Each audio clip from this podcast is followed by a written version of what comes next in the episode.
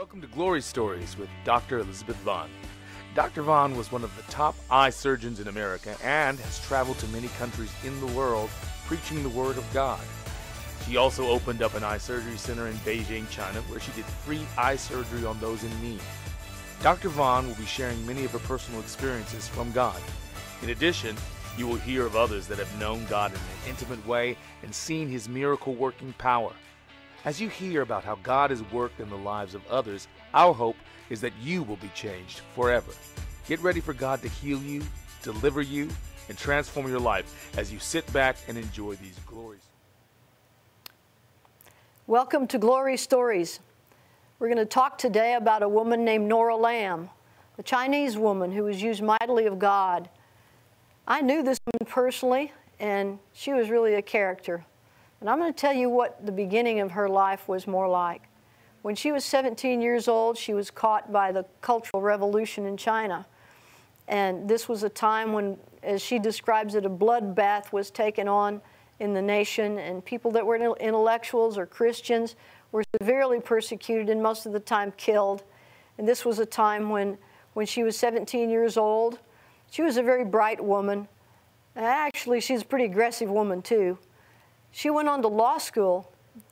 She graduated top in her class in law school and was appointed to be one of the associate professors that taught the young soldiers accelerated classes. So the Cultural Revolution didn't touch her right away, but soon it came her way to the area where she, because they were going after school teachers, professors, and, and she was a professor. And so they singled her out and started interrogating her and, and asking her, Are you a Christian? Are you a Christian? And if she didn't answer quickly enough to suit them, they would slap her, slap her in the face. And when they tried to get information about her friends or her family, and she didn't want to give them information, they would kick her with their boots. She found out that she had confided in one of her friends there that was a fellow professor. She had confided that her family was a Christian family, and they, being communist members, told the communists, and that's why they singled Nora out. That's why they were demanding that she answer, Are you a Christian? And they would scream at her for hours and interrogate her for hours and wouldn't let her have any water, any food, any rest. They just continued. If they got tired, they'd send that shift out and a new shift in and make her stand there and continue interrogating her.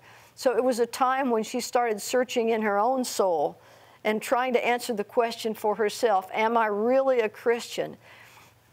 Because Nora knew that if she said she was a Christian, the likelihood was that be that they would take her out and kill her, which she didn't want to die. She was a young woman. But on the other hand, she didn't want to deny Christ either. So she, she was thinking in her mind and thinking back to the time when she was a young girl and she went down the altar to the altar and accepted Jesus as her Savior. She remembered singing songs as a child Jesus loves me, this I know, for the Bible tells me so, and lots of children's songs about Jesus. And she decided that really in her heart, she was a Christian. And so she asked the Lord, this is while they're still interrogating her, in her mind, these are the things she's thinking. She asked the Lord to forgive her for being kind of, you know, lukewarm, for not studying the Bible like she should, for not praying like she should have. She asked him to forgive her of all the shortcomings and the things that she'd done wrong and give her a brand new clean slate. And of course, God's always happy to do that. When anybody asks forgiveness, He's happy to give them forgiveness. So when she when she felt like she had gotten a clean slate from Jesus and gotten forgiveness from Him, then a real peace fell into her heart, even though she was still being interrogated and still having pain inflicted on her. She at least had a peace in her heart. So she decided, in her, her usual bold manner, when they shouted and screamed at her again, Are you a Christian? She says, Yes, I'm a Christian. Well, the leader at that point said, Take her out and kill her, which is what she expected they were going to say. So the, the, they get hold of her and take her in an automobile. And during the time she's going, she sees people along, all along the sides of the road, dead bodies, face down, dead bodies, all the way as she went. They finally got to their destination. They took cords and tied her hands behind her. They put a blindfold over her. She had seen that there were seven or eight soldiers with rifles there. And they put the blindfold around her, her eyes and, and put her against a wall and stood her up with the, with the arms fastened behind her, and she heard them count one, two, and on the count of three, all the rifles shot. Ah, they all shot at her at once. She fell to the ground. When she fell to the ground, the, the arm, the bonds on her arm loosened automatically, and she could kind of get loose and took off the blinders. She was thinking to herself, Is this what it feels like to die? And she, she looked down at her body and she didn't have any blood anywhere. She didn't feel any pain anywhere. And, and the, the soldiers that had just shot her, the firing squad, they were standing there stunned because they all had aimed right at her, all seven or eight of them. And there she was standing without one single bullet wound at all anywhere on her body. They were shocked. They couldn't figure out what, what this never happened before. Everybody else died immediately. But there she was standing. So then they get mad at her. Why didn't you die? What's the matter with you? Why didn't you die? And they took her back to headquarters, started interrogating her, interrogating her some more. Why don't you die? What's the matter with you? And she she confessed. She said, because Jesus has taken care of me. You know, she she got bold about it once she made a decision. And they decided, well, there's we can't we can't kill her. We've already tried that. So we're going to assign her to hard labor. Now, at this point, Nora was nine and a half, uh, eight and a half months pregnant. She was eight and a half months pregnant. They send her out to a place where there's a, a mountain. She has to climb the mountain. They put a bamboo pole on her, across her shoulders, with a basket on both sides, and the baskets are filled up with coal, coal, and they're about 130 pounds once they load them onto her. And she would have to climb up that mountain. She describes her shoes as being like boards with, with you know, rags wrapped around them, which quickly disintegrated. So she didn't even have any shoes then. They, would, they wouldn't allow them to wear, wear gloves. They wouldn't allow them to wear hats. It was over 100 degrees in the summertime, and so she, her skin got all burnt. And, and if she ever asked for water, they would throw hot water in her face which just made everything worse than it was before. And, and if, you, if you didn't move as quickly as they thought you should, then they would get out a long whip and whip you. And she con- continued carrying these heavy loads down, putting them in the, the truck that was waiting, dumping the coal out, climbing back up the mountain again, and making these trips all day, every day, making these trips. You couldn't have any water, you couldn't have any food, you couldn't have any rest all day long, making these long trips down the mountain. And with all of, with all of this going on, the heat, the exhaustion, the weight, and now she's eight and a half months pregnant, and she saw women that would fall. They just, they just fell under the weight of the coal. They fell under the exhaustion, no food, no water, too hot, and they fell. And if anybody passed out, what they would do is just take their, take them limp, whether they were alive or dead, they didn't care. They'd take them, they'd carry them over to a communal uh, pile, a pile of people, dead, dead or alive. They'd cover him up with dirt and just bury him, just bury him dead or alive. They didn't care. And so she determined, she was such a fighter, Nora was such a fighter. She determined that she was not going to fall, that she was going to endure whatever it was, that she wasn't going to let her baby die, and she wasn't going to die, and she wasn't going to fall, and, and she was, she'd be an ideal Carol, uh, coal carrier, I guess you'd say, because she, she was determined not to let them get the best of her. And she continued doing this day after day, week after week. And, and they had a rule in the communist government that a, a woman that was delivering her baby would have 56 days of leave that they could take off from their work. And so she started a, a, appealing to the local authorities and saying, you know, I'm, gonna, I'm getting ready to have my baby, and my husband's in Hong Kong. He's there seeing his ill father, and I need to go to Hong Kong, and, and I, I, I, I should have 56 days off. That's what you give women. And so I want you to give me permission to go to Hong Kong to be with my husband and have my baby there with my husband. Well, they wouldn't let Nora go because they knew if she joined her husband, she's never going to come back, you know. And so she was assurance to get him to come back to China. So they weren't going to let her go. So this went on, and, and meanwhile, she's praying and asking God to get her out of this and to get her family out of this. And, and, and God assures her at one point that she will have the, that it's a baby boy and that she will have the baby in Hong Kong. So that assurance she had in her heart.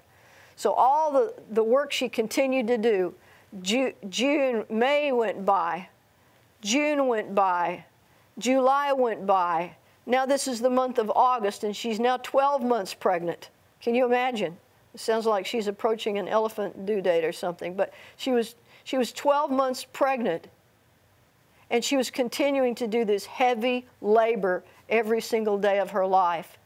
Well, the local authorities, they wouldn't budge, they wouldn't let her go, they wouldn't do anything to help her at all. So Nora, you know, I told you she was aggressive she starts sending telegrams every day to the central office, and they called it Peking then, we call it Beijing now. She would send it to Peking to the central office.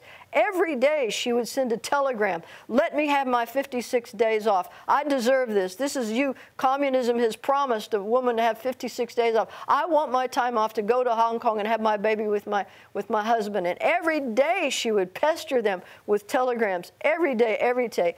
So one day the Lord spoke to her and he said, he said, you need to, they're going to let you go. You need to immediately get ready to leave. You need to get ready to leave immediately. So she goes immediately to the office where you can get airline tickets and she books a ticket for the next day, which was the soonest flight she could get out. She didn't have permission to go yet, but God told her. So she went out and booked the airline tickets. And so then the Lord said, Go immediately to the police, the headquarters of the police. Those were the people that wouldn't let her go and wouldn't let her go. So she goes to the headquarters of the police and she said, uh, You know, my, I need my exit paper. I need my permission to go. And the man is furious with her because now not only has she pestered him, she has called his superiors, and now his superiors have told him that he has to let her go. So he throws down the papers on the floor. He's so disgusted with her. And he says, usually we go to all extremes to be sure that, no, that nobody escapes, that they all come back to China. But he says, in your case, we don't want you back. Never come back. He throws the paperwork at her. So she takes it, and the next day she leaves. Now, so she goes to Hong Kong, and she's with her husband. She, just like God told her, she had her baby boy in Hong Kong. And then an interesting thing happens she meets she has a she has a dream one night that she is preaching to all these white-faced Caucasian people with blue eyes and green eyes and and that she's preaching to them which she's never done anything like that in her life. She couldn't imagine how that could ever be so but that was the that was the dream that she had one night. Not long after that she meets a woman named Kathryn Kuhlman whom a lot of you know who Kathryn Kuhlman is. She's a very famous evangelist that ended up with worldwide fame because God did so many miracles in, the, in her meetings, spontaneous healings in her meetings. Well, Nora met Kathryn Kuhlman, and Kathryn Kuhlman felt like God wanted to bring Nora Lam to America. So she brings Nora Lam to America and introduces her to a lot of important people, and Nora Lam ends up being a powerful evangelist all over America as well as other countries. Uh, one time, the, the story goes that she had, she had a very expensive ring that had been given to her by her husband, and she had such a heart for people and a heart for children, and she wanted to help everybody that she possibly could. So she took this ring and she put it in an envelope and she mailed it to an orphanage in Taiwan and told them to build a swimming pool. Now, does this sound ridiculous to take a very expensive ring and, first of all, put it in an envelope to mail it, and secondly, ask the orphanage to build a swimming pool with it? You know, they bound to have had other needs besides a swimming pool, but that's why she sent it, and that's what she asked them to do with it. So that's what they did. They built a swimming pool for the orphans, and they taught all of them how to swim. Well, after that, a, a, horrendous typhoon came in and it flooded the whole area really, really bad, and so many people died. But the orphans, they didn't die because she had had the pool and they had learned how to swim and they didn't drown, they could swim. And so she saved the life of a lot of orphans, not knowing what was going to happen in the future, but being, being led by the Spirit to send this ring and form the swimming pool. That's the kind of life that the woman had. I remember another time she was going to have a big crusade in Taiwan. And Laura, Nora would just launch out doing really large things with no idea of how she was going to have the financing for them. She would just trust God, like so many of the other people I told you in these glory stories. They would just simply trust God to bring it about. If God said to do it, you just go do it and, and you trust God to provide the finances for it. So that's what she did. So she rented a big coliseum and got all whatever she needed for, for this big meeting that God told her to have in Taiwan. And she was on a program of some sort. And they asked her about the meeting she was getting ready to have, the big revival meeting. And she said she needed $300,000 to have this meeting. she didn't have any of it, but she needed $300,000. And that's what she said over the air. And amazingly enough, a Buddhist man heard that she needed $300,000 for this Christian revival crusade. And so he, he gave her, the th- a Buddhist man gave her $300,000 for the Christian crusade, which shows you that God can use anybody at any time to do anything if we trust Him and rely on Him. You know, I told you that Nora had been caught in the Cultural Revolution when she was 17 years of age. Now, I'm going to share another story of another Chinese woman that got caught in the Cultural Revolution. You probably never heard of her. Her Chinese name, I won't even tell you her Chinese name, but her American name that was given to her was Doreen. I was traveling once with Ruth Heflin and a couple of other ladies, Ruth Ward Heflin, a couple of other ladies, and we were, we were in the western part of China in a town called Xi'an, Xi'an, China. And it's a, it's a walled city, like Jerusalem was, an, was or is a walled city or was. Old Jerusalem was a walled city. So was Xi'an in the old times, a walled city. You may have heard of the terracotta soldiers. Those are at Xi'an. So people go there these days. But when we went there, there weren't many people going there. So it was a walled city, as I said, and so they have steps going up to the top of the wall in Xi'an. And so we traveled, we walked up the steps to the top of the wall, and up there, I was taking pictures, looking over the wall, and one of the other women with me was looking at jewelry and looking at uh, the things for sale up there on the top of the wall. There's Chinese people up there selling things. So she was looking at all the curios and things they were selling, and she got into a conversation with this woman named Doreen that I'm going to tell you about. When she found out that Doreen's father was a doctor, she said, Oh, one of the ladies with us is a doctor. She said, I'll take you over and meet Dr. Vaughn. So she brought Doreen over to me, and we started a conversation. And not only was her, her, her father a doctor, one of her brothers was a doctor, her sister in law was a doctor, her mother was a pharmacist, so everybody in the family had a medical degree, a medical education of some sort. But Doreen, and Doreen was caught in the Cultural Revolution when she was Mm, eight, maybe, eight or nine years old, and they took her away from her family to indoctrinate her, to train her in the way of peasants.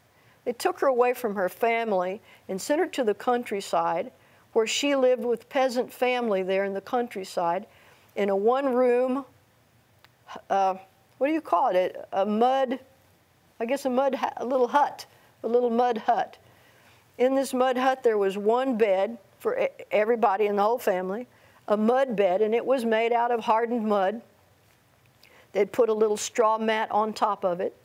They had one stove, one round stove that you'd feed with wood, you know, or, or coal, and to heat it up in the winter. And the heat from the stove would go in underneath the bed, the mud bed, and heat the mud bed so they wouldn't freeze to death in the wintertime. And of course, she worked out in the fields with all the peasants.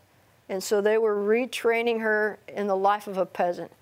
Things were extremely meager there hard work, long days, hardly any sustenance. And that's what happened to her. Her, her education, she was a very bright woman, but her education was just stopped at that point in time, like at the third grade or so. When she was old enough, at about age 15, I think, she joined the army, the communist army. She didn't know Jesus, she didn't know God. She's now part of the communist army, young woman, military now, and they would they had rough treatment too. She talks about having to stand up to eat your meal, and the only meal that you had was, uh, well, we would call it something like pickles, pickled, pickled vegetables, I guess you'd say, and probably some hot tea, and that's what you'd have to eat. And so she learned in the military. She learned something about nursing, and became a military nurse. Uh, when she got out of the military she went to work for her father, who was a pediatrician. But it was a like a sidewalk, a sidewalk. I, I can't even hardly explain it to you. It's not like a medical facility that we would think of. It's like a, a sidewalk, walk in, one room place where he, where he would examine the baby. He was a pediatrician, examine the baby. Sometimes they would give him IV and the pharmacist, his wife, was next door. They sometimes would give him things made out of roots and shoots and rhinoceros horns and whatever, you know, things along those lines to, for treatment. And that was the medical clinic where Doreen worked. But then something fell into her heart to really learn English. Why? I don't know. No reason. She, she had no reason. She's working in a clinic that's 100% Mandarin. They all speak Mandarin why would she want to learn English? But it was just a, a, desire, a strong desire in her heart. So she starts by herself studying English with no English speaking people around. She would read, you know, read the best she could with, with no training, no teacher. She would watch television programs or anything she could get her hands on, English, Mandarin translation, uh, dictionaries, or whatever she could get her hands on. And she decided in order for her to really learn English, she really needed to stop being a nurse in her father's clinic and she wanted to go work on the wall in Xi'an so that when tourists came through, she could speak English with the tourists and sell little whatever, trinkets or whatever, and learn to converse in English. That's why she was on the wall in Xi'an. She would ride her bicycle from her house to the wall of Xi'an every day she would pick up her bicycle and walk up the stairs to the top of that wall, which was a substantial hike with the bicycle in hand, simply because she wanted to learn how to speak English. So, so I, I had someone take a picture of Doreen and I, and I told her, I'll send you a picture of us together. She said, later on, she told me, she said, a lot of tourists told me that they would send me a picture, but nobody ever sent me a picture well, you know, if I say I'm going to do something, I'll do it. So I had her address, so I sent, that, I sent her that picture from America, and then I said, next time I come back to China, and I was going to China a lot back then because I was building Glory Eye Center in Beijing and teaching the doctors and doing a lot of free surgery on poor people, and I was making, you know, several trips a year to China. So I said, next time I come back to China, I'll, I'll be in touch with you, and we can get back together again. So I, I did what I said, and I, I told her when I was coming back, and we got together again. Now, this was, this was an awesome thing for me because between the time I had last seen her and the next time I saw her, she had, her English had improved. I mean, it had, it was just like, how can anybody learn English this fast and this well with nobody around her to teach her this? But she just was the kind of person that was determined, like Nora. Nora was determined like that too. And, and, and she, she told me this once. She says, I'm Chinese, I can bear. She didn't know how to say bear it or, you know, in other words, I'm, I'm Chinese, I'm strong, I can, I can withstand a lot. That's what she was saying. I can, I can take a lot of pressure. I can stand up under a lot of pressure. So not only did she start learning English, but she started learning ophthalmology terminology. Oh my goodness. I mean, this is hard for Americans. These long words, even ophthalmology. I mean, can you even spell it or say it as, a, as an American or an English speaking person? They're hard words in medicine. You know, they're out of Latin derivations and stuff. She started learning ophthalmology. And so I was, I was so impressed with Doreen. And as I was building Glory Eye Center, you know, it, I, I realized I was going to need Chinese people that were actually Chinese, and I needed to bring them to America and train them to learn things about ophthalmology. And so I, I asked Doreen, I, I set up a time to call her long distance on the phone, which her family thought that she was crazy because nobody would ever call Doreen in China on the phone. But I called Doreen and I asked her, I said, Would you like to come to America and learn to be a, a nurse for me? Well, of course she wants to come. They all want to come to America, it, but it's impossible to even get a visa to come to America. But that's a dream. It's a dream beyond all dreams. So she she said, Yes, I, I would love to do that. And so she would travel from far western China, where she lived, to Beijing to try to get a visa. They wouldn't give her a visa. She, they'd say, Go home, get your birth certificate, get your get your marriage certificate. Go get. They'd tell her to do all kinds of whatever, anything they could think of, and she'd travel. She'd travel like all day long, like sometimes 24 hours, standing up in a train one way to get back to her home, and she'd get all the stuff they told her. She'd all travel back another 24 hours, standing up in the train and bring it all to them. They'd say, "No, no, we, you, we, you still have to do." Anyway, they wouldn't give her a visa. So the next time I came to China, I said, Doreen, I'm taking you to the American embassy and you will get a visa. God will make a way where there seems no way. God will give you a visa. She thought there's no way. There's no, because she tried all she could. So I took her to the, American embassy next time I was there and I saw God do a miracle and give that woman a visa. I brought her to America. I trained her as my scrub nurse, my personal nurse in, in my personal office in America. And I tell you, she was so diligent in every single thing. I never had a better scrub nurse than Doreen. I never had a better nurse than Doreen. She learned all the terminology. She learned everything perfectly. If there was anything she was going to do, she was going to do it impeccably, perfectly. I, I, just, I wish I had had a whole office full of people just like Doreen. One day, though, she, you know, she was still working on English and she wanted to learn English idioms.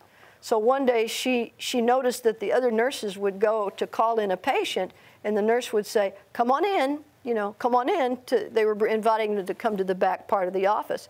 So Doreen was trying to be real American, so she goes there, she gets the chart, and she says to the person, she says, come in on, come in on. And of course, that, that means nothing. Coming on means nothing. In English, it doesn't make sense.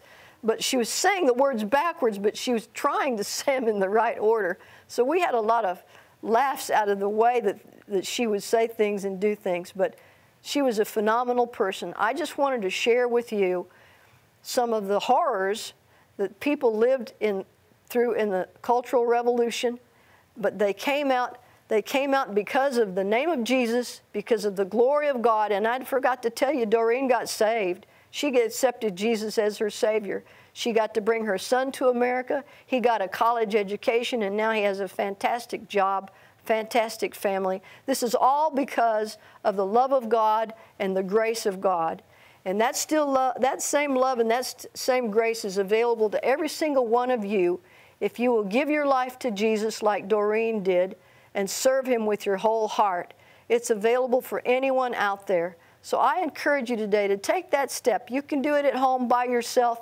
Jesus will embrace you. He'll love you all the days of your life in Jesus name. We hope that you enjoyed these stories of the glory of God. We believe that each story we tell will help build your faith and help to bring a miracle into your life.